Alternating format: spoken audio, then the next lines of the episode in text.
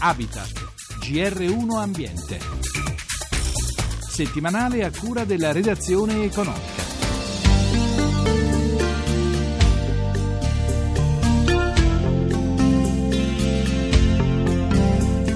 Si guarda qua e là tra un manufatto di cemento e l'altro lungo le nostre coste si può ancora immaginare come dovevano essere fino a un secolo fa. Degrado, inquinamento e soprattutto cementificazione hanno fatto sparire negli ultimi cento anni l'80% delle dune, eroso oltre il 40% dei litorali sabbiosi e compromesso più della metà degli 8.000 km di costa. In studio Roberto Pippan. Oggi meno del 30% dei litorali è rimasto allo stato naturale, subisce anch'esso la pressione di milioni di persone, molte delle quali, soprattutto d'estate, invadono aree dove vivono animali e piante, anche rare o a rischio estinzione, e talvolta addirittura rovinano con i fuoristrada dune e ginepri secolari. Nuove distanze ci riavvicineranno WWF, Fondo Mondiale per la Natura, ha scelto tre esempi, tre aree fragilissime da proteggere e da preservare per le generazioni future. Si trovano in Sardegna, in Puglia e in Veneto. Con Antonio Canu, responsabile Oasi del WWF, andiamo ad Arbus, provincia del Medio Campidano, oltre 200 ettari di dune tra le più alte d'Europa. Qui è possibile avvistare il cervo sardo, specie salvata dall'estinzione una trentina d'anni fa. Moltissimi anche gli uccelli, dal gruccione ai passeriformi, al corvo imperiale, ai rapaci come il greppio, il falco pellegrino o la poiana.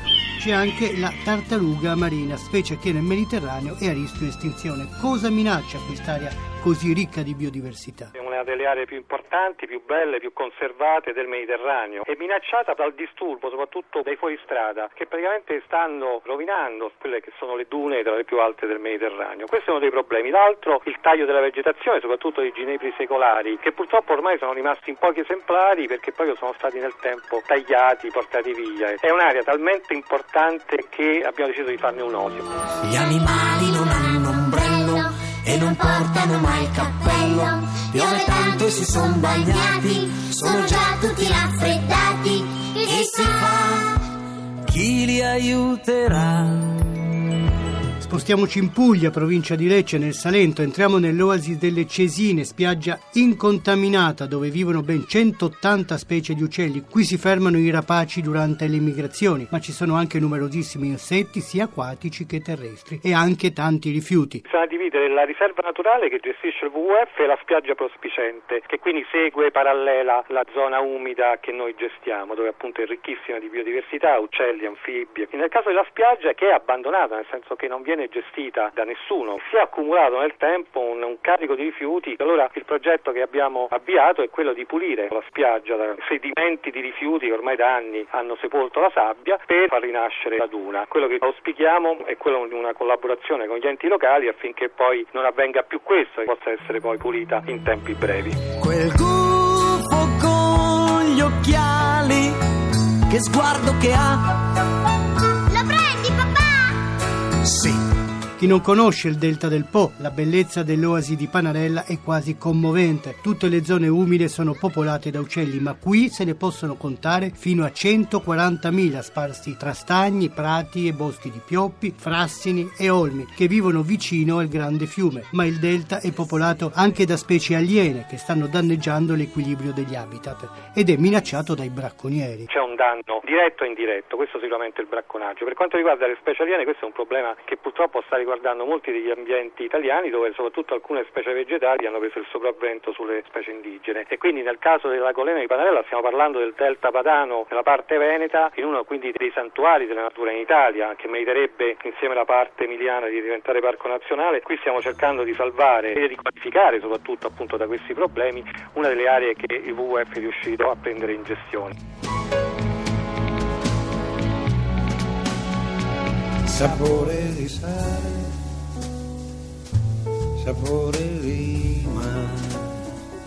Abbiamo accennato a tre zone da tutelare, ma lungo la penisola ce ne sono centinaia e molte, con il concorso di tutti, potrebbero tornare come erano un tempo. Questa mattina gli studenti di alcune classi dell'Istituto Tecnico Industriale Leonardo da Vinci di Pisa hanno ripulito 10 km di spiaggia di San Rossore dai rifiuti abbandonati o portati sulla spiaggia dalle correnti. Molte volte il buon esempio viene dai più giovani. Queste attività le facciamo anche noi, coinvolgiamo sempre i ragazzi, a cominciare anche dalle scuole inferiori, sapendo che saranno loro poi a gestire quello che gli lasceremo.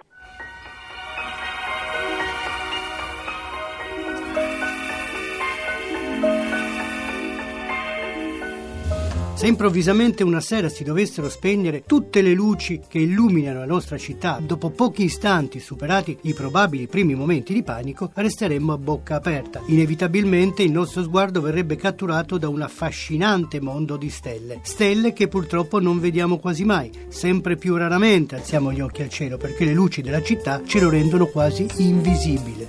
Penso che un sogno così non ritorni mai più mi dipingevo le mani e la faccia di blu. Da anni l'UNESCO considera il cielo notturno come patrimonio dell'umanità da studiare e ammirare e dal 2003 esiste anche una risoluzione del Parlamento italiano che impegna il nostro paese a combattere l'inquinamento luminoso perché oltre a creare disturbo ad animali e piante ci isola da quell'ambiente infinito di cui noi e il nostro pianeta facciamo parte.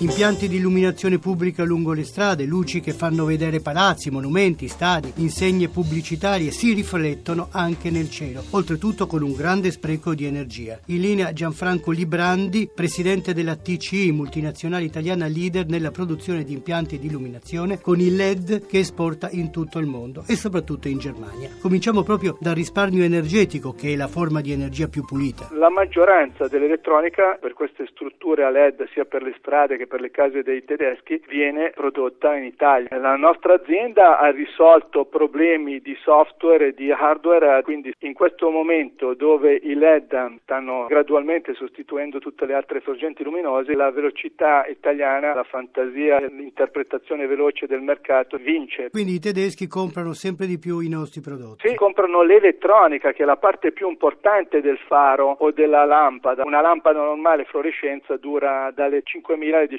ore, invece un LED dura 100.000 ore. Poi hanno un'altra caratteristica che si possono regolare molto facilmente e poi c'è il 30% di risparmio energetico a parità di resa luminosa. Per risparmiare tanto bisogna prendere i LED e metterli sulle strade, sostituire i lampioni come stanno facendo al nord. Uno dei problemi maggiori di cui però si parla poco è l'inquinamento sì. luminoso. È vero che con i LED si può risparmiare un 30% certo. di energia, ma forse di energia se ne può risparmiare anche di più se si evita di illuminare anche il cielo. Bravo. A questo proposito c'è un protocollo d'intesa che è stato firmato dalla nostra associazione ASIL con uh, l'International Dark Sky Association e con l'Unione degli Astrofili Italiani già nel 2006. È tutto stabilito come si deve fare per produrre le armature, chiamiamole così, pari della luce, in modo tale da non inquinare e ci sono i termini tecnici per cercare di evitare l'inquinamento luminoso che poi alla fine diventa anche quello risparmio energetico energetico. Non tutti i comuni lo fanno, in effetti ci sono pochi soldi e quindi alla fine il problema è questo, non si possono cambiare le armature, le strutture, quindi non si mettono i LED, non si mettono le armature nuove e questo è il nostro problema generale.